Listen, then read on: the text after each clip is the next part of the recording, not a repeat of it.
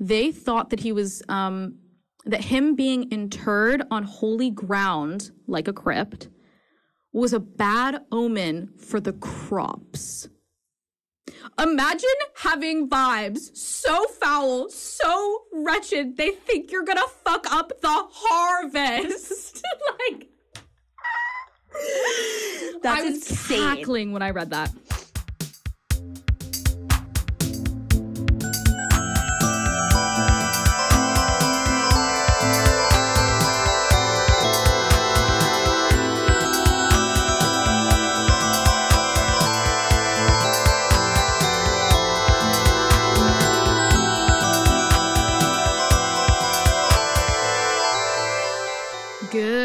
Morning.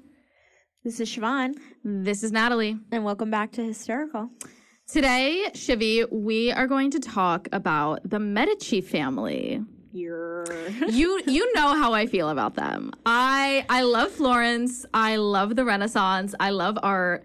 They're going three for three here. and they and they have a great Netflix special. they have four for four. Such a good, such a good Netflix special. Not historically accurate in the slightest, but oh my god, is it entertaining? This is the shameless plug. The Great dropped last night. Oh, I know. I haven't watched it yet, but I have to. Okay. That's another plug. um, okay, so who were the Medicis? They were a banking family from Florence, Italy, who rose to power in the mid 1400s, and they would stay politically relevant for the next 300 years. Yeah, they were silly rich. the last Medici heir died in 1737. So they were like a big deal for a Yeah. long time. Now, I just feel like I have to give some necessary background on Italy during the 1400s. Of course. So, the Italian peninsula was, as everyone knows, once the seat of power for the Western Roman Empire You're which collapsed roughly circa 476 AD, year of our Lord. and from the second half of the 500s on, Italy was divided. And when I say divided, I mean that there were a bunch of different political it was like it was like um principalities, Yeah. city states, that sort of thing. And they were all ruled by different people. So you had these like territories like and they all hated each other. Yeah, Milan, Venice, Genoa, Sicily, the papal states, because of course they've got to have their own territory, um, you know, as Jesus intended. Yeah. and of course, Florence. So instead of having one kingdom of Italy, there When was is the unification of Italy? the unification of Italy didn't happen until the 19th century. Okay. So it stays like that for a very long time. Um, so there's a dozen or so of these states in which a number of prominent families were vying for power, and all these states like get angry with each other, like you said. Um, so Italian history is fun because there's just like always so much And there's also just going like the church. going on, right? And the fact that there was so much fighting is really funny to me because if I was in Italy for any extended period of time, like what would I have to to be, Be mad upset about? about? The Italians are so spoiled, you know. They really are. They're like They're like, bathing in extra virgin olive oil. All of the fluid in their blood has been replaced with red wine. Meanwhile, the Scots are inventing haggis. Like, please have some perspective. Yeah. like things Yeah, could like, be so really- much worse. And things will only get better for you guys. Yeah, exactly. um, so Florence is thought to be the birthplace of the Renaissance. So it starts there in the late 1300s, which is sooner than basically everywhere else in Europe, where it kind of doesn't Yeah. get It's its feet under it for another hundred years or so. This will also be important later, but I feel like the term Renaissance is a little bit like nebulous in the sense that everyone has heard of it. But um, knows everyone it knows it's a thing, but like what's actually going on? Like Yeah. what what are the cultural influences that are going on? Like why does this happen? So European history crash course. You've got starting with the Roman Empire. You've got Jesus. Okay. I, I swear it's gonna be fast. I'm gonna like rapid fire this. Okay. So chronologically, starting from the Roman Empire, you've got fall of Western Roman Empire, mm-hmm. Middle Ages or medieval period, and then Renaissance. So the period of the Roman Empire is known as classical antiquity, and that's when you've got your insane Roman architecture, your Julius Caesars, your Colosseum, Pantheon, ba- bathhouses, the whole shebang. No, because they didn't know what they had. Yeah, yeah, they were spoiled. Um, and also philosophy and knowledge. Yeah. Moment of silence for Library of Alexandria. I am I am on the second stage of grief with Oh, that I'm- one only. Firmly in anger. Grief, And I- denial. all and actually, I- I'm kind of in all of them at once. I believe I was born in the wrong era. I belong somewhere between Mesopotamia and the height of the Roman Empire. When people when people are like, I, I'm just like not a 2000s kid. I was born in the wrong era. They mean like the 70s. I'm like. N- no, no. no, no. I mean, like Athens. Like that's when I was like- supposed to be born. The way that I should have been a white man in Rome. No, actually, I was meant to be born like pre Neolithic Revolution. Like that. Yeah, no, that that's was for sure you. But like me in Rome, I'd fucking eat. it's just like me vibing out between the Tigris and Euphrates. Like, so back to. Anyways, that's a really good segue back to what I'm trying to talk about. Then Rome falls in the fifth century. Yeah. rip Rome, obviously. Um, and Rome had spanned pretty much all of, or the Western Roman Empire had spanned pretty much all of Western Europe. And they had built roads connecting all the different places in the empire and aqueducts so people didn't have have to water. live by rivers. And, um, you know, there was this whole infrastructure that once the central government fell, um, everything kind of fell into disrepair. So this is when you cue the Middle Ages, also known as the Dark Ages, because everyone was like, okay, like what now? And society became localized because there was nothing connecting all of these places that that used to be connected. So all the exchanging knowledge and the art and the, you know, philosophy kind of disappeared and society became way less complex because people most people never went Yeah. further than 20 I miles just- of of where they were born. You know, this is when you get the whole life was short and violent and just miserable. Um, And this is where you're fascinated. yeah, this is where I'm like, oh yeah, this is it. Um, when people are unhappy, that's where I want to be. Um, you know, so they just have bigger fish to fry than like sitting around having book club about Plato's allegory of the cave. They're like, I'm just trying to stay alive here.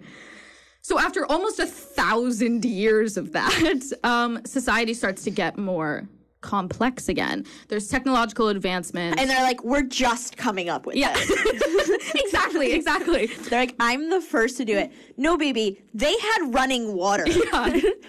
They're like just figuring out like how to, how to build something bigger than like, a straw bricks? hut. um, so I'm like, they, no, okay, my craziest, sorry, I didn't mean to interrupt you, but you know that they would fill the Coliseum with water and Yes. reenact Navy battles? yes, I did know that actually. That's fucking crazy. and then and then Drain it, and then we went into an age where, like, people didn't know how to make tools. yeah, They, they would bring, uh, they would build the ships in, No, I know, I know. And it was all coming from the um, Domus Aurea from Nero. Anyways, you can research that on your own. That's like super interesting. But it's because he was like a tyrant. build the ships in the Coliseum. Ah! and then it took them like a thousand years to be able to like build a church. to write a book. they were like stained glass. Everyone was illiterate. Um, so there's more trade, people have more money, and by the 14th century in Italy, people are looking back nostalgically. They're like sitting in their therapist's office, being like horizontally, being like, I'm. I'm pretty sure the last time I was happy was classical antiquity. like, no, and, and fair enough, because that's the last time I was happy too. I don't think I've known joy since classical I literally just screamed on air. about, about the Colosseum. Um, and they want to bring back this golden age, and they start getting really into the art. this and is when everything goes wrong when people want to bring things back. it was it was literally make Europe great again. like just just so Jesus. Um, and so they start embracing all of the traditions from classical antiquity. so this time we have Catholicism, so everything's going to go wrong. the Middle Ages are literally called the Middle Ages because they're sandwiched between Okay. two much more fondly remembered eras in history. They're sort of like like the Khloe Kardashian of of European That was epochs, out of pocket. but not untrue. Pete Um, Davidson and Kim Kardashian. yeah, no, we have to talk about that later. And. Amanda not okay. We have we have to talk about the Call Her Daddy episode. the Middle Ages.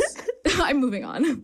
The Middle Ages were just a phase, you know, for for Yeah, Europe. no, it, was like, it was like when everyone had black eyeliner. Yeah, or when everyone was wearing jeans under their dresses in the early 2000s. Jeggings. Everyone's looking back like, "Oh my god, what the hell was that?" Like Fucked up. that was a that was a bad that was a bad phase. And Florence is at the heart of this movement that wants to bring back all the good things from classical antiquity. Yeah. That is infinitely more background knowledge than you actually need to follow this story, but I think it's really interesting. There's my medieval ages plug. Um, and some of it definitely comes into play with them. play later. So the first important Medici is Cosimo de' Medici, who's who's born in 1389. So right as the Italian Renaissance is taking off. Okay. He's born the son of a successful merchant. So like, you know, upper middle class, like three car garage type. literate. Yeah. um, but as he gets older, his father starts to get more and more successful, and his father eventually establishes the Medici Bank in 1397. That's when the fair. that's when the bank starts. So when Cosmo's old enough, he starts to get into So they've just rediscovered banking. yeah.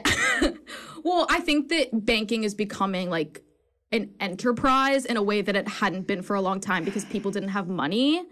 Um and and I think they've just stopped trading in kind, so now they're like m- like money is, Money actually exists again. great. This Um, is the birth of early stage capitalism. Yeah. We are in late stage capitalism. Um, so when Cosmo's old enough, he starts getting into ye old family business Yeah. of banking, and pretty quickly they start this is amassing. banking minus summer camps. they get a ton of wealth. Like Cosmo's really successful. And Cosmo was successful because he was really smart. He looked out for himself. Like in his travels around Europe for banking purposes, he learned. And he was hot. actually, I don't think he was. Which one of them is hot, Lorenzo? Okay, so actually, this is why the Medici show is so dangerous because the actor who plays Lorenzo is so attractive. But then I, I'm not even kidding you. In my research about Lorenzo, someone is quoted as saying he was strikingly ugly. Scathing. But we all just like to forget about that. So I'm just gonna veer away from talking about the physical appearance Okay. of the all right, all right, whatever. They're smart. Fine. Um, in his travels around Europe for banking purposes, he learns French and German, and he's like networking. I sound like I'm making his LinkedIn page. Yeah. I'm like Cosmo de Medici, 20 years old, proficient in Word and Excel. It's like my resume. That's just like all lies. um, anyway, by the 1420s, he Cosmo's probably the richest man in Florence. The bank was thriving, and that comes with political influence as well. So he was the ambassador to Milan, Lucca, Bologna uh, during this time period, and he's starting to make ties with La Papacy. Yeah. Okay. I was waiting for this to come. Up. I up. feel like all my episodes end up talking about the papacy, but like, welcome no, to European isn't history. I remember in AP Euro, like it was like the Medi- Medici. The Medici. Some people say Medici, but I think The in Italian it sounds more like Medici. Um, and what's it fucking called? When you would pay to get out of purgatory. oh, indulgences. Yes, I like. I distinctly remember those as being interlinked. Well, I mean, just the whole papacy. Like anyone who's interlinked with the papacy is sort of also linked with indulgences. I know, but I feel like I sort of, learned about those two their things favorite like thing to do. simultaneously. Um, so Cosimo, you'll like this. Cosimo was a phenomenal propagandist. You're- you know the girl on TikTok who's like, things I would do if I was on Kendall Jenner's PR team. No, because I would buy the coffee table book. I would. So would All I. my friends are famous. No, that is brilliant. Well, I'm convinced that she's been reincarnated. Like she was around in Cosimo's ear, like telling him what to do. Um, so he sees this movement and like these Renaissance ideas sweeping Europe and realizes how much he can win people over if he becomes a champion of culture and art and architecture and knowledge. And that will become one of the reasons that Florence is known for all of these things going forward. And it's because of the legacy that he and his successors leave behind. Okay. So I think there was some genuine interest, at least with Cosimo, in like I think he actually liked these things, and it wasn't just like, oh, this will get me like political Power, okay. power, but it also just sort of merged perfectly, where it's like, oh, I like really like all of these Renaissance ideas, and also sort of becoming like Jones. the poster child for them will help me. So the famous dome, the Duomo in the center of Florence, um, they started building it in the 1200s, and then they had to stop because they didn't know how to close it. Like they didn't know how to finish the dome. They were looking up at it like, oh, oh god, oh, maybe maybe we bit off more than we can chew here. Um, they didn't think it through, and it took them over a hundred years for someone to come up with an idea on how to finish the dome and build it so it wouldn't collapse in on itself. And when someone finally figured out how to do it, You're upgrade again. when someone finally came up with how to do it, the Medicis are the ones who funded it. So like Okay. the big Duomo in Florence, like is basically carved in it. It's like Medici. The Medicis were here. Um, so I think it's important to understand that the city itself is a visual representation of Medici power. They're stamping their influence everywhere. You can't go five feet without seeing a sculpture that they paid for or the work of an artist that they support. And even their house in the center, like Palazzo or or no, the Palazzo is like the name of the house. The Piazza, I think, is like the square. Um, is the first residential building in the city to be built in the Renaissance style. So literally, where they live is like the first house or like mansion to be built in Renaissance style. So this is how the family becomes synonymous with Florence, Okay. which I guess sounds nice, but it's kind of giving like financially abusive parent like everything you have is because of me, and I will never let yeah. you forget it. So, you know, during this period, Florence is a republic. So it's not ruled by a king or a duke. Um, there's a governing council called, if anyone like speaks Italian and is listening, I'm just gonna apologize in advance. The Signoria Okay. or the Signoria. I don't know. I tried to look up like how to pronounce it, and it was just I got a lot of There's a conflicting crime results. family that I'm gonna just like butcher their Yeah. name and mine. And the people of the city would nominate two men to sit on the signoria, and then six representatives of guilds, so like mer- like wool merchants, that sort of thing, um, which is kind of similar to a Yeah, they were unionized. yeah, yeah. The guilds are kind of like unions, like proto unions. Um, and the title of your position on the signoria was priori. Okay. So you'd be like, oh, I'm a representative in Congress. You're a priori on the signoria. That type thing. Sort Got it. Just making, trying to make it easier to understand. Mind mapping. And the all the Medicis from Cosimo on have seats in the signoria, As it as as, as they should. Um, we should not we should not think of this as a democracy, though. Um, them Oh, I didn't. them calling themselves a democracy is like a little self-congratulatory. Um, they got to be like, yes, we're the Florentine Republic. Meanwhile, the Medicis and all the other families like go to sleep under a ceiling painted by like fucking Botticelli. the first thing they say when they wake up is like a golden cherub. Meanwhile, other people are like, wow, two loaves of bread this week. like, praise be to God. Um, so it was a republic in that there was a constitution that tried to limit the power of the nobility. Wait, when was the Magna Carta? Magna Carta was um, 1215, Okay. but that was like England, and that was like a No, I- I know, I'm just- different situation. But yeah, yeah, just For my own context. yeah.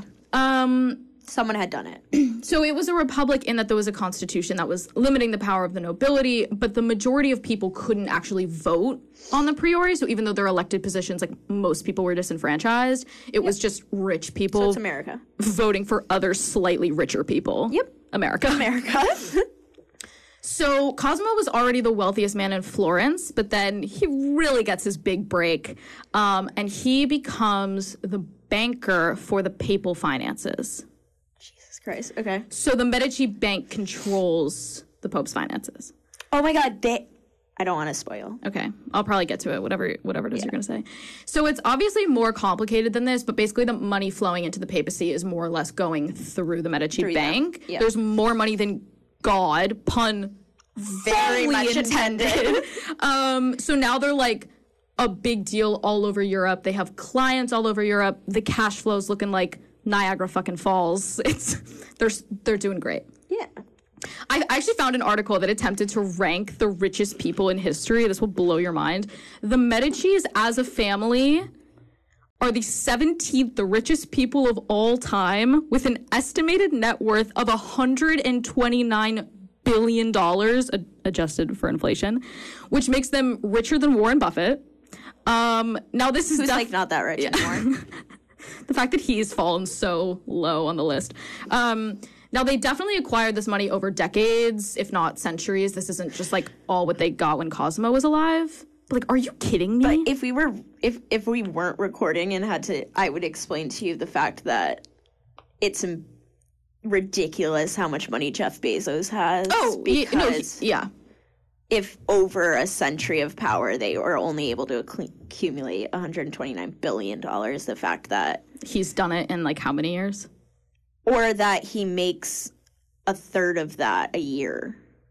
Yeah, screw Jeff Bezos. I hate that guy. Anyways, um, Like, I, I just talk about more money than God. yeah, like that's just an, a number, 129 Like, what do billion you even dollars. do that- You can't that? even conceptualize. You end homelessness and you Right. end hunger. Right. But every day I go on Twitter and my account that says, "What did Jeff Bezos not end today? world hunger. Um, Homelessness." um, just go through the list. Um, so by the time Cosimo died in 1464, they were doing houselessness. I'm sorry. um, they were doing swimmingly. They were fabulously wealthy, and they were also the de facto rulers of Florence. Like they had more Yeah. power than anyone else. They were really calling the shots. Pope Pius II is reported to have said, quote, Political questions are settled in Cosimo's house. The man he chooses holds office. It is he who decides peace and war. He is king in all but name. Yeah. Um, no, Pope Pius is like, teach me your ways. Um, but Cosimo, But you're Pope. Pope. I almost said Pope Cosimo, which honestly, that's what he was gunning for next. Fair enough. Pius was like, he's gonna take my job.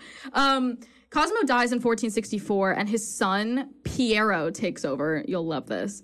Piero is known to history as Piero the Gouty because he had gout. Just like one of the more literal interpretations of like getting named. no. What would you, if you were Siobhan the something? What would you be? Siobhan the mentally ill. Siobhan the medicated? yeah.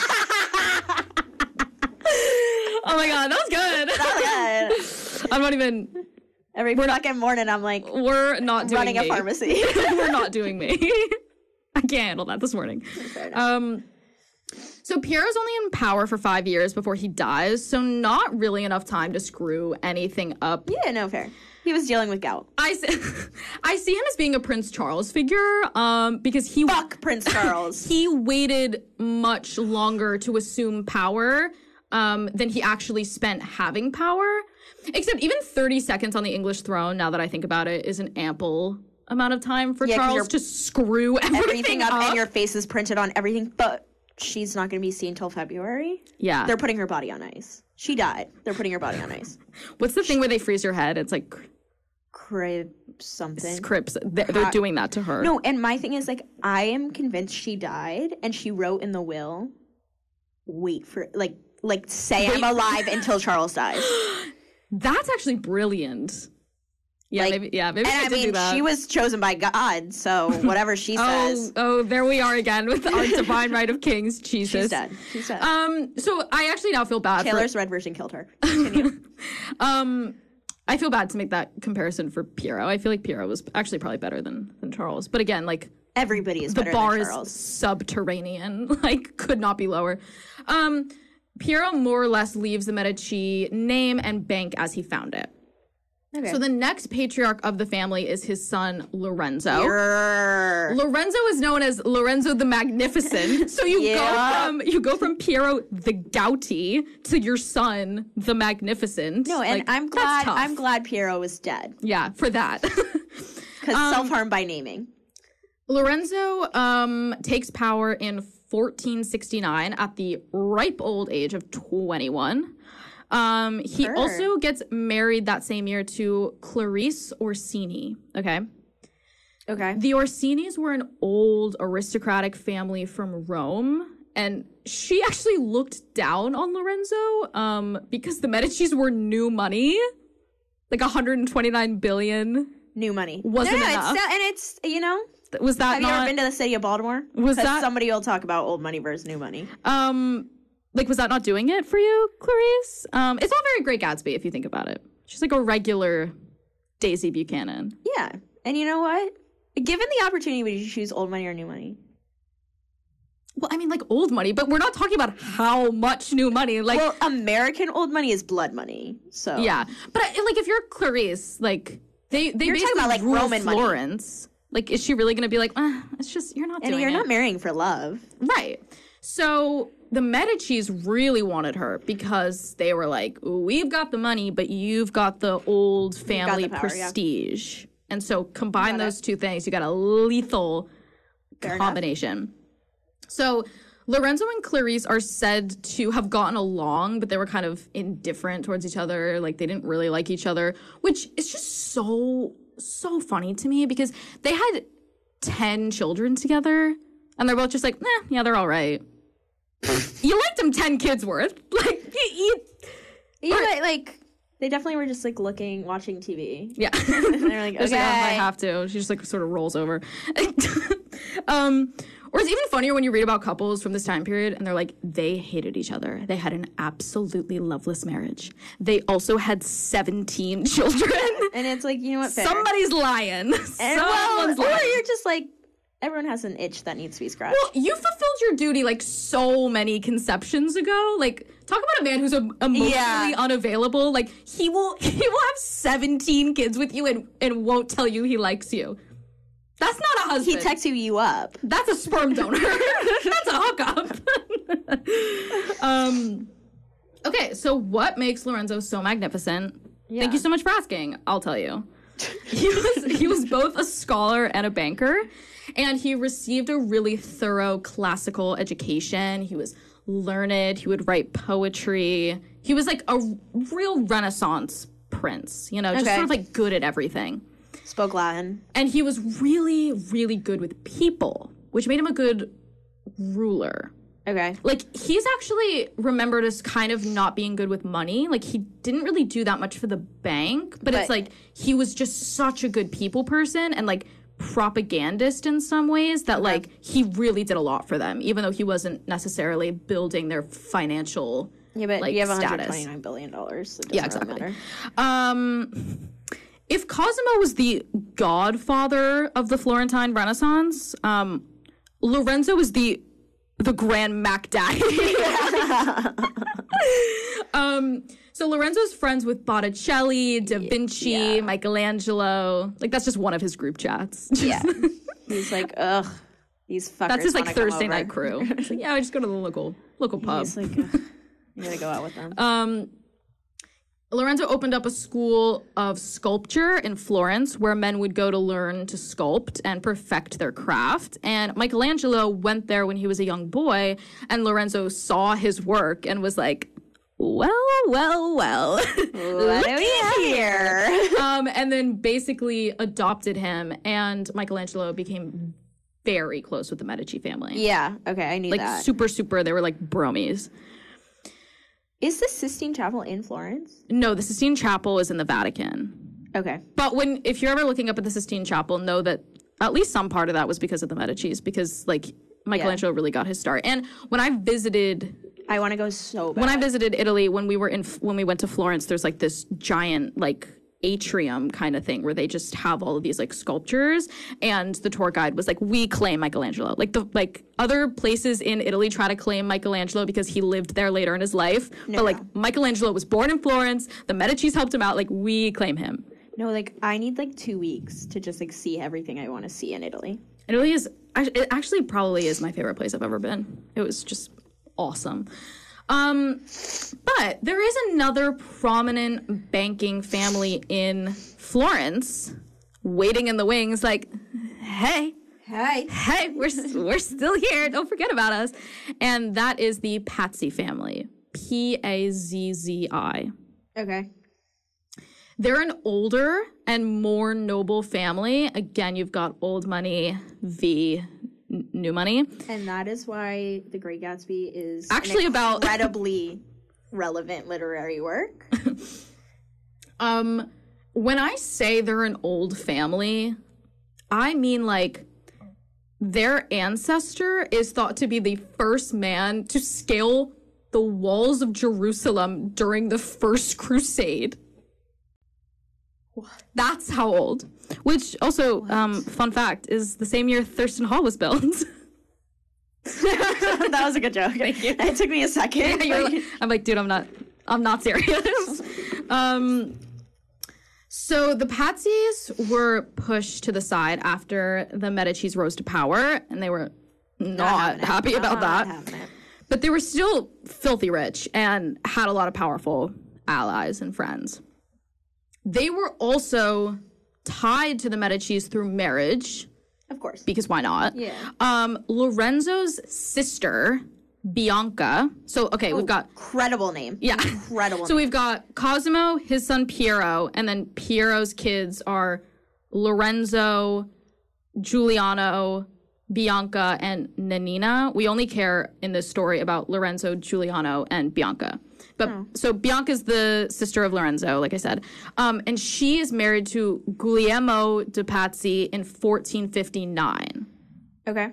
But that like didn't stop the rivalry, of course, So they were Romeo and Juliet. yeah, there is actually I didn't like find any hard evidence for this, but like I'm really starting to think that Romeo and Juliet is based On the two of them. on the Pazzis and Medici's. Like I'm really and the more I talk about this story, the more it's like that's fitting.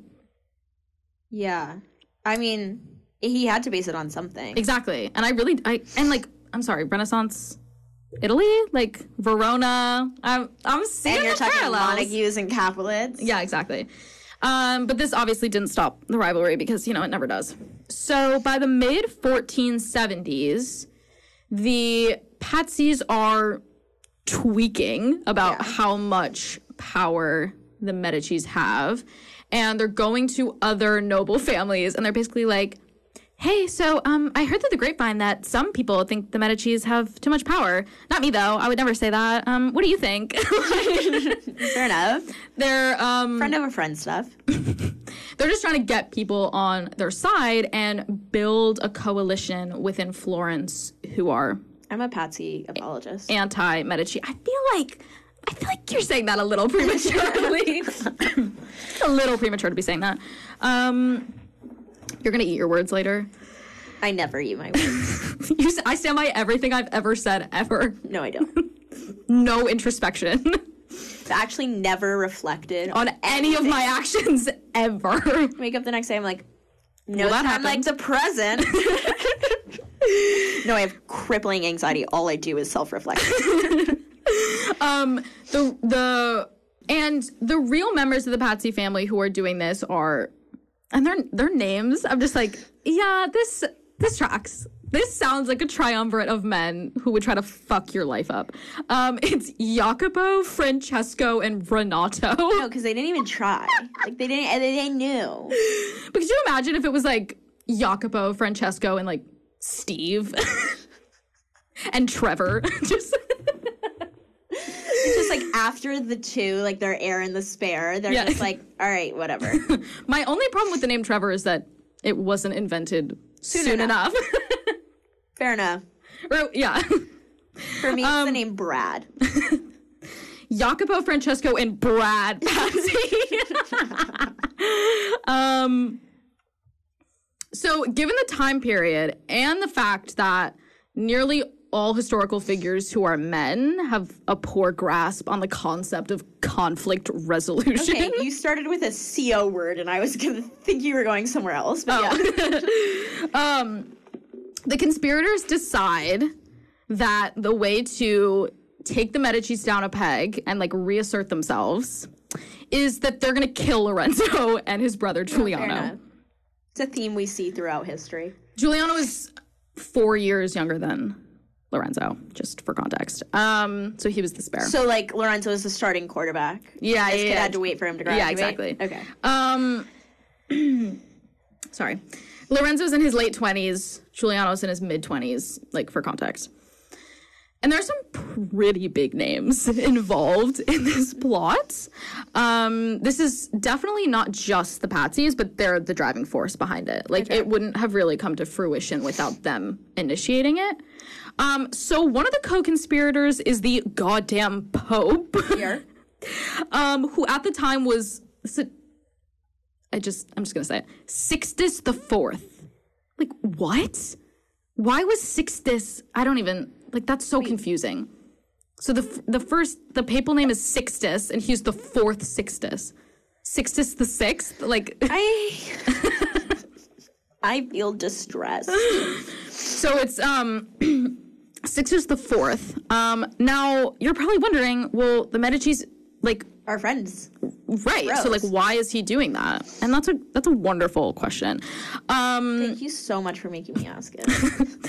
Now, like how he's involved is sort of up for debate because he's like said to have given a diplomatic answer when like asked for support, and he was like, "I can't sanction killing," which like, do you know what you're in charge of? Like Have that's read Leviticus? that is so rich coming from you. Like footnote the Crusades. like sorry, just not really buying it. Um, but it seems like behind closed doors, he was like, "Mm, "Yeah, do it," uh, because his nephew was a big part of the conspiracy.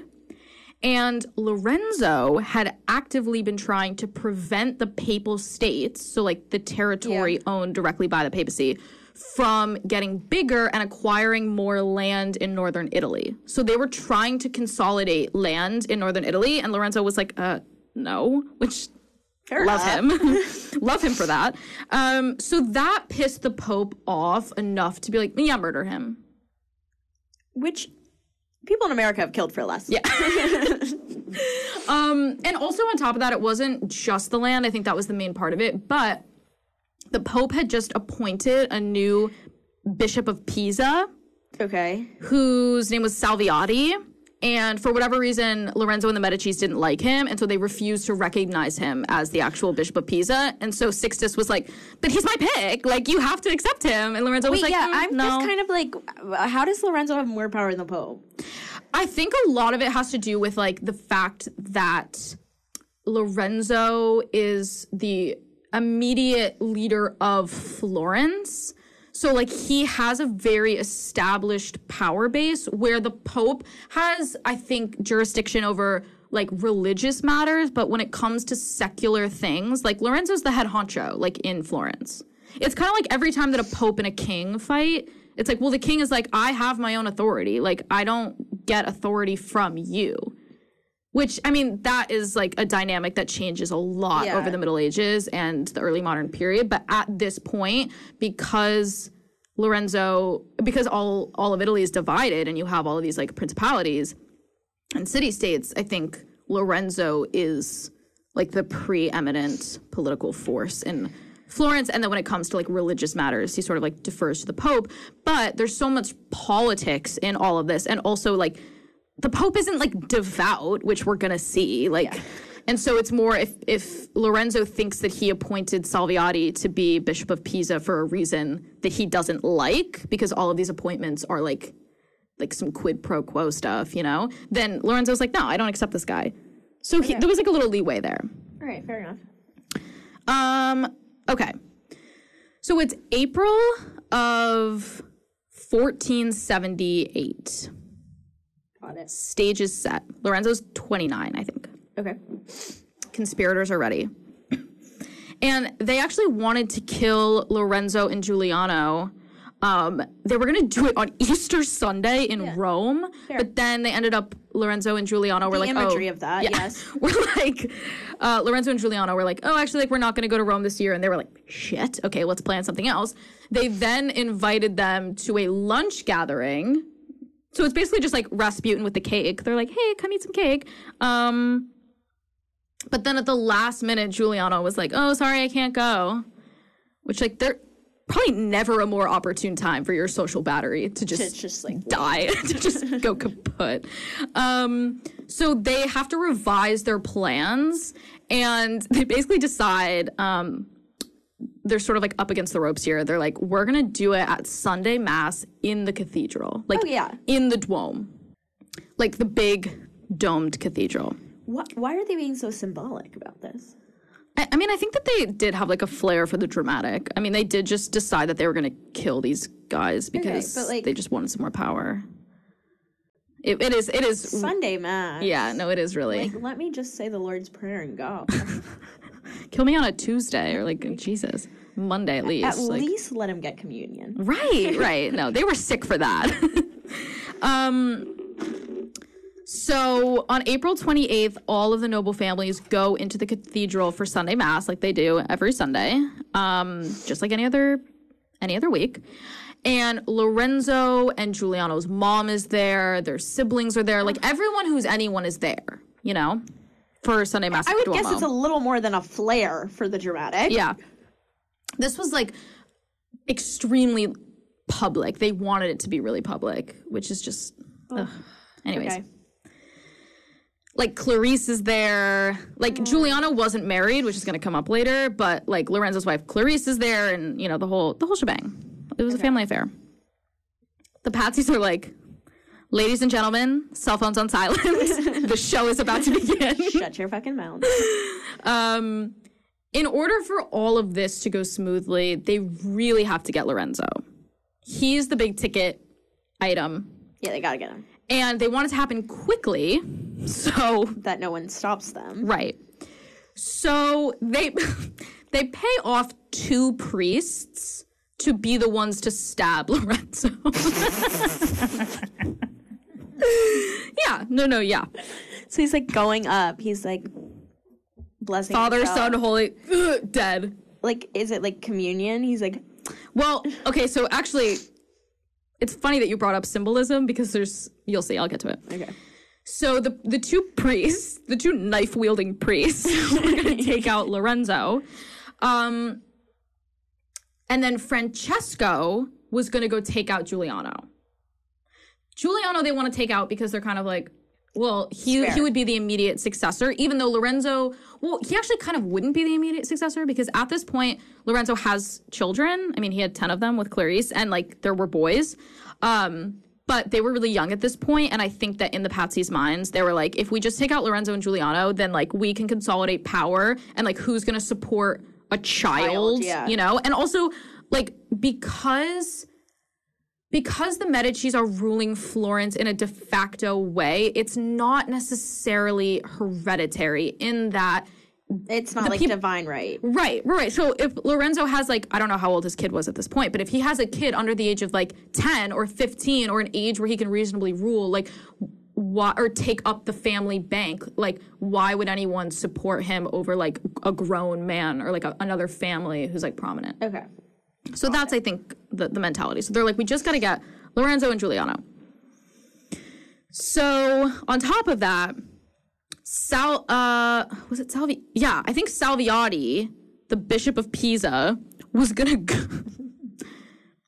He was to go murder the head of the signoria so that they could successfully stage a coup and make sure that they weren't held accountable for the murders. Okay. So they're like, we're going to take out the Medici brothers Yeah. and we're going to take out the head of the signoria, who's kind of like the person who could prosecute us or like hold us accountable. And everyone else, if we do this successfully, like no one's going to raise a finger or like anything in, in dissent. Um, spoiler alert, they do not succeed in killing the head of the signoria. So they're all sitting in the church, and right, talk about symbolism again, like right when the priest holds the host above his head, that's the signal to attack. Okay, and the host being The the the um communion, Yeah, which is like in Catholicism, they believe that it's, the, like the body of Christ. yeah. So it's And like so the they little- like bless it these crackers, and then you're like eating Jesus, So th- there's a lot of symbolism, like basically, and they oh like have to hold it above their head to like bless it. and the whole the whole mass is sort of like that's kind of the focal point of the mass, like the You're waiting for communion. transfixiation of right is that the word Yeah. for of the the host and like when it turned when the priest and turns like it you into didn't go to mass if you don't get communion. right anyway it's just like a whole thing so but it's a very very symbolic part of the of the The the mass, mass, yeah. the mass. So when he holds it over his head, that's the signal to attack. I don't think we know who was struck first because it just kind of sounds like it was like a like a Mad like dash. madness, you know, Okay. like a lot of chaos. Two priests, not the one who held up the host, Okay. two other priests run up behind Lorenzo, go to stab him in the neck. Lorenzo somehow realizes what's going on. Like, I don't know if he felt their presence behind them or if somebody, like, he, I, I don't know. Like, Yeah, it, we just somehow he gets, he's like, wait, what? And his neck ends up getting grazed by the knife. Instead of slashed. Right. Okay. So yeah, I think they went to slice his throat and he like moved ever so slightly just in time that it grazes the side of his neck so he's bleeding, but it's like a surface wound. They didn't like hit a vein or they didn't hit an artery. So like I feel like he your escaped death by like he literally escaped death by like I mean millimeters or milliseconds.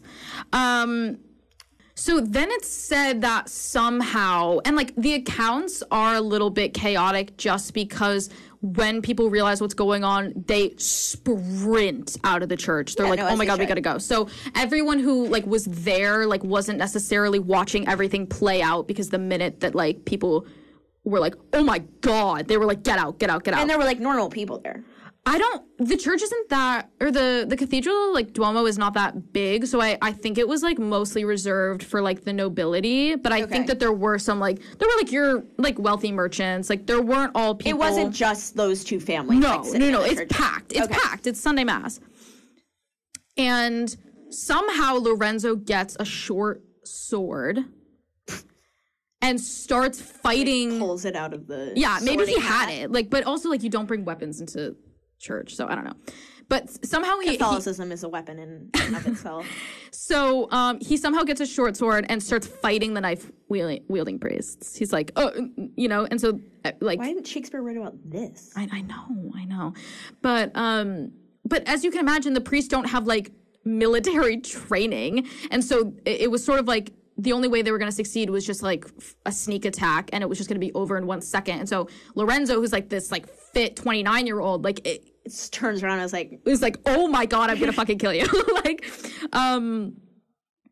So then Lorenzo's friend, which like he's not a friend, this is a hero. This is like this is an angel sent for you. history remembers them as friends. Um, stop putting in gay subplots everywhere. um. So his friend, and I'm like, this is not a friend. This is a hero. This is an angel sent down for you. What's his friend's name? Um, it was Angelo something, but I just I did know it, but I just wanted to keep it out because we're about to get into a lot of names, and I was like, fair, if fair, it's not fair, fair. necessary to put in the name, I don't want to I'm confuse rooting people. for his friend. You know. But yeah, no, his friend is awesome, and you can like easily look up who his friend was. But his friend grabs him, pulls him into the sacristy of the cathedral. The sacristy is where priests get ready for mass Yeah. And it has these massive wooden doors Yes. and Lorenzo and his friend shut the big fat wooden doors behind them and like lock themselves inside. Okay. Meanwhile, as that all played out, Francesco goes for Giuliano and does stab him. But he's irrelevant. But like he actually like low key wasn't okay. If you he was really because the Medici family was really good friends with Botticelli. If you've ever seen the Birth of Venus, the male figure in the Birth of Venus is um it's Giuliano. Like it was he he was the model. So like he's like present in Renaissance art because when they needed a model, they like put him in there. No, I like Giuliano. And it's probably just because I watched the show Medici and they give him like he's like a real important character. And then like when he when this happens, it's just like, oh, it's a lot. But we stand Giuliano. Okay, fine. Giuliano does get stabbed. I don't want to make it seem like Lorenzo left his brother because like we don't really know how much he saw or where the two of them were positioned in relation Yeah, to each it other. wasn't- he didn't and have like the opportunity. right, and Lorenzo's like dealing with his own stuff yeah, like yeah. right in front of him. You know, like he's trying to stay alive too. Um, so I don't want to make it seem like he was just like, oh, my brother's getting stabbed. Let's go behind these big wooden doors and like leave him. Okay. all of the other people in the church, like I said, ran out, out. screaming. Obviously, Clarice was probably runner track starring out of there. Like, I don't even want to marry him. I don't want to be here. She's like, I did not. I'm a Protestant. I would like no. I would like to be excluded from this narrative. I would very much like to be excluded from this narrative. Um, the other because Lorenzo has sort of gotten away. All of the other. Well, not gotten away, but they're sort of like, we don't really know how to deal with that situation yet because he's like sort of in safety. Okay. they all jump on Giuliano and he is he's stabbed 19 times. And he dies on the floor of Florence's great cathedral under the dome that his grandfather mm. helped build. Sucks. So there's like some really sad symbolism in there and irony in that not to like put my my like AP lit hat back on, but just like look at everything that they built and he's looking up at it. and he's looking up at it and it's like you have all of this and all and like all of this power. What did it cost you? Like it it, it cost them a lot. Yeah. so okay ap lit hat off firmly off and locked away. Um Give it to me for my paper later. here you go. Um so you can probably imagine what this was like for lorenzo behind those doors. He's like safe to say things have gone awry. Not really how i envision the rest of my day going he's like, I just wanted some. He's like, I really just wanted the hose, like, just kind of wanted to get communed, but it's fine. Um, the conspirators are pissed because they're like, uh, the one we really wanted was Lorenzo, um, and none of this is gonna work if he's still alive. So they're kind of like, okay, what are we gonna do? Like, we need to figure out our next But steps. he has to leave the room at some point. Just stand outside of it. Well, yeah, but you'll you'll see, you'll see. So, like I said, everyone runs out screaming, and if you weren't in the Duomo, everyone's like, "Wait, what?" And people are like, "Oh my god!" Like, so within like seconds, this has spread like wildfire. like the entire city knows like what's up, and I think a lot of the people in the cathedral like thought that both of them had died because they didn't stay long enough to like see Lorenzo sort of like get to safety. So the Medici allies, who were either in the cathedral or just heard what had happened, they all meet at the Medici's house. They all like go straight to the Medici's house in the middle of the city. They arm themselves. I don't think they know if Lorenzo's alive or not, but they're like, we have to go.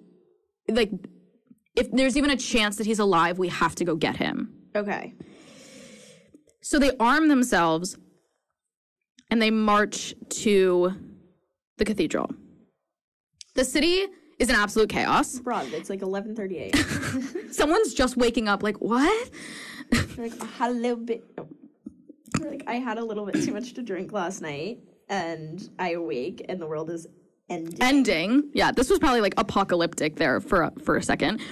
Um, the Pazzis are quickly losing control of the situation because it was supposed to be like it was supposed to happen so swiftly and then all of the things that they had had planned to like Not- successfully yeah. pull off this coup are now being stalled because Lorenzo's still alive. and like everyone knows they did it. Yeah, well, that comes into play as well. So they're losing control of the situation, and they're also losing the momentum that they need to successfully, you know, pull off a coup. The Medici's allies figure out that it's the Pazzis behind this. I mean, it probably would not have taken a rocket scientist, just someone with their faculties. Someone sober. yeah, someone awake, like consciousness. Um, They have to be literate though. yeah. and that rules out a lot of people. a lot of people are like, "What is going on?" no, people, I just wanted to look at art. no, people knew that it was like the the Pazzis. It was not hard for people to put two and two, you know, together. Um, as a hail mary, Jacopo, and again, it's unclear who stays in the cathedral to get Lorenzo. If they do stay in the cathedral to get Lorenzo, like what the Pazzis sort of do after Giuliano is killed and once Lorenzo is like in the sacristy is super blurry. Okay. But Jacopo enters the town square. This is sort of like his his hail mary with 150 mercenaries that he had hired like beforehand, like thinking that he would need some extra, you know, Yeah. No. pa- manpower. Mercenaries. They rear their ugly head. He he gets to the town square and he's like, "We have to revolt against the Medici's." Like he goes on this whole tirade against the Medici's. Approximately zero people join him. like, like he fell flat. Like really, the people were not I mean, he just it. wasn't a good speaker. Um, Jacopo's brother-in-law shows up and is like, dude, like you gotta let it go. Like you have to get out of here. Like you need to get out of the city. Like you don't understand. Like things are not. This is not gonna end well for you. So Jacopo finally is like, "Uh, okay, bye, and so he like flees. A little while later, in a real show of, of vigilante justice, some of the conspirators were detained Okay. Yeah. and because there were, like I said, like a lot of people who were involved in the plot.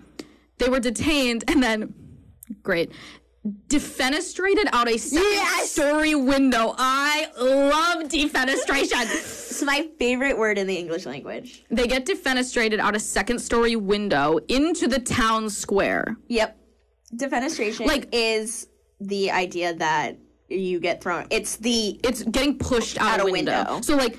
and it comes from the defenestration. No, it doesn't come from that, but the defenestration of Prague is like the most famous one. Well, also, okay, so in French, the word fenêtre is window, and so you're getting de-windowed, like literally pushed out a window, Yeah, and it's like it happened so often they had to come up with a word for it. which is phenomenal. um, like if I had a time machine, that is where I'd go. Just like watch these conspirators get defenestrated. So when they hit, That's what you would do with your time machine. I mean, like if I didn't have a lot of time to think about it, that seems as good a place I would as go any. see them build the ships in the Colosseum. Okay, you really. like I, super hung up on this. Um, the crowd of common people, they fall into this crowd of common people, who again, who are like, what in the fucking world is going on? who they they love the Medici's. Like Lorenzo and Giuliano were their golden boys. Like they, and everyone's like living some kind of high quality of life. Because yeah, and so rich. honestly, like we. I know I like made the joke about like the bread, but I'm like, this isn't. These are not like peasants in other places. and you're not, Europe. and you're not far enough removed from like the dark ages to not like still hear stories of it, right? of I mean kind of but like oral histories and traditions like kind of take a hit when you're not like traveling when people aren't like moving around. Okay, but like, But yeah. you know things could be worse. Yeah, yeah, I think so. And I think also being in an urban center, which is where all of these people were, like if you were in an urban place, like you were probably doing pretty well for yourself. Okay. Just because there's Florence is also a center of like trade, and so everyone who's there, even if you were a lowly merchant, you're living better than the vast majority of other people. So uh, in Europe, so like the Medici's are not sort of seen as this like yeah. despotic, tyrannical like family as the Pazzi's would like to make them out to be. would like to make them out to be. Well, I mean, they will become that later as all. But like in reaction to this, fair enough. yeah, people are like, no, no, you don't, don't mess with our boys. Like, we like our Medici's, we like our statues, we like our Yeah. piazzas. Like, don't screw with the Medici's. And and I think also the way it was done in the church, people were like, "Th- "This That's was wrong." They were like, "That was foul for you guys to do that." So when they get pushed out the window, all of the common people in the square attack them and kill them if the fall hadn't already done that. They're probably like 50% of the way there, but the common people like just beat them up. Fair enough. Francesco de Pazzi, who delivered the first blow to Giuliano, was captured and hung in the town square within probably two hours. Like it was, the people were like not messing around. Over the next few, Mayhem. yeah, no, mayhem. Over the next few days, multiple members of the Pazzi family and the co-conspirators were captured and executed. So like this isn't this isn't like oh they got away with it. Like no, no one got away with this. Like they No, no. were and, reaping what they shouldn't. sowed. Um, if you recall, Lorenzo and Giuliano's sister is married to a Pazzi. And Lorenzo is like, he has to die. Like, he's part of this family. Like, all of the Pazzis are getting like round up. Yeah. Yeah. He's Lorenzo is like, he has to die. I like I don't care that he's your Wait, husband. Can I just ask a question? yeah. How did Lorenzo get out? So when all of the Allies went. allies showed up at the cathedral, Okay. it's un like I said, it's So now he's like not in. yes, Okay. and in the coming days, like he gets like so he gets freed from the sacristy at some point, and then in the coming days, he's like consolidating all of this power, and he's sort of executing Everything. the executions. Okay, like, you got it. not that he's physically doing it, but he's like now Facilitating Yeah, he's running the show. He's Okay, like, oh it. my god, they killed my brother. Like they tried to kill me. Like you, you will be punished for this. Okay. Um, so yeah, so he's like Guglielmo de Pazzi, who's Bianca's husband. He's like, he's got to die. Bianca begs her brother to let him live, like on her knees, like, please don't kill him. Which makes me think that, like, ac even though they were married when she was fourteen, Like they really like I, yeah, it kind of makes me think that maybe they liked each other. Which also, I'm not exactly sure why they got married in the first place. The, it's not uncommon for like rival families to marry each other because, and also they got married 20 years before this happened. So it's like maybe the Pazzi Medici relations were like different back then. But I kind of feel like if you're Bianca and you don't actually like your husband, like what a better way to get rid of him. Yeah. And the fact that she's like really fighting for him to stay alive kind of makes me think Yeah. that you know maybe they were maybe it was kind of if not a love match in the beginning, like grew into that. They also have six either 15 or 16 kids, which again like. You, you, you liked each other, like you liked each other. Sorry. that live. Um, I don't know if all of them live. Okay. Um, so Lorenzo begrudgingly Allows him to live. is like, okay, you can live, but you two and your 15 or 16 kids are exiled from Florence. Like, Which, you, fair enough. you can't live Fair here enough. anymore. Which, yeah, honestly, is kind of fair enough. And Bianca, one of the things that she like swears until the end is that her husband didn't know that they like didn't tell him, and that's why he. But like that for it. makes sense that, he does does, because she, if he knew and he told her, then the whole like, thing falls apart. Exactly, exactly. So like, it, it's very plausible As, to me. as an avid consumer of true crime, that that, that makes motive a lot of sense. not telling him Yeah. and the fact that like why would because i just feel like if he knew and he would probably he tell plausible bianca i don't know deniability. yeah exactly plausible deniability so bianca like really is swears and she must think that because if if they murdered your brother and you think that your husband had something to do with it like you would you would not defend him Yeah. or i would like to think that you wouldn't defend him anyways Well, the one of real note, like the conspirators who like gets what's coming to him, um, is Jacopo. He was the one who went to the town square and was like, revolt against the Medici, and everyone was like, what? he fled the city of Florence after that, like I said. Within a few days, he's apprehended. here Um, there was probably like an Amber Alert, like if you see that, like it's like Um, on every tree. Literally, they're like tracking his plates, tracking his horse. um, he's apprehended and taken back to the city where he confesses to everything. He was hung and then buried in the Pazzi family crypt. And that like would be something if that was the end of it. But oh, oh sweet lord, that is not the end of it. People were upset that he was given the my God. given the honor of being buried with his family and they thought this is this is hilarious to me.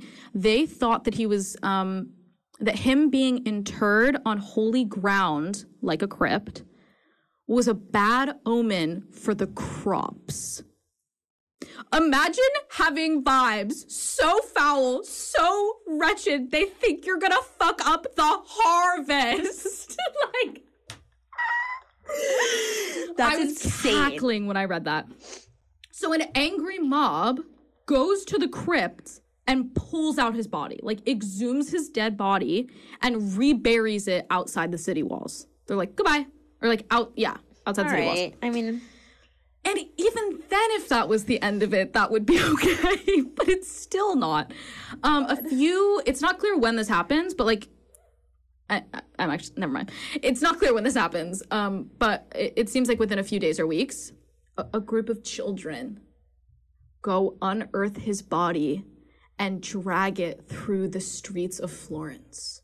And like they would have him and they would like knock on doors and like they would like knock on the doors of like the Pazzi house and like someone would open it and they just like these, these kids are wildin'. These are wildin'. Um and then finally they throw it in the river. They throw the body in the river and that's the end of Jacopo. I actually don't know. He like washes up, but like it's not clear if he like gets reburied. I mean at some point you're like this just isn't sticking. Like just send him down the river. Like So even though the Pazzi conspiracy pretty much ended the Pazzi family from like being in power, um, and even though it was like a a great loss to the Medici family too, it actually ended up strengthening their grip on the city and made people love them so much because they like couldn't believe that someone would try it to does when you survive. yeah, exactly. Um, it, it ended up being politically really advantageous in terms of like their rule in, in the city. Good for them. Florence ends up going to war with the papacy for two years because of this. Oh, because he. Okay. Yeah. Got it. Because the Pope was like involved in other and other stuff. Um, but no one really wins, and like a, like a lot of stuff happens that I just like can't really Yeah, yeah. get into like any of it. Uh, but that's kind of the end of that. Like after two years, they're like, oh, we're just like no one's really getting anything out of this. One vital last bit of information. This is so crazy. Okay. Given the papacy's involvement in all of this, it becomes clear that the Medicis need more power and allies in the church. Because they're like, look what happened when we didn't have allies in the church. Like they turned against us and, you Yes. know, we almost died. When you're a powerful Italian family in the 1400s, that means you need a pope to be one of your own. Okay, this is what I Yes, I knew. Yes, yes, okay. yes, yes. So, like for example, Clarice Orsini, like that powerful Italian family, like there are Orsini popes. Okay. So it's like these powerful for a very long time. All popes were like from Italy because it was just like that was the power base, and all of these I, families. I mean, they still kind of are. like yeah, but that's kind of how they like retain. Hasn't there like only been there haven't really been that many popes that like aren't weren't from Europe? aren't yeah. Actually, I think Francis might have been the first one. No, he was the first one from, From South South America. America. Anyways, let's see. Where am I? He is. He's still alive. Yeah. We're not announcing the Pope's death on. Um, which is crazy, like that we would have that information before other people. Lorenzo and Clarice have a son. It's not their oldest one. Um, their oldest one is Piero the Unfortunate, which, like, again, just these names. Um, Lorenzo and Clarice have another son named Giovanni. okay.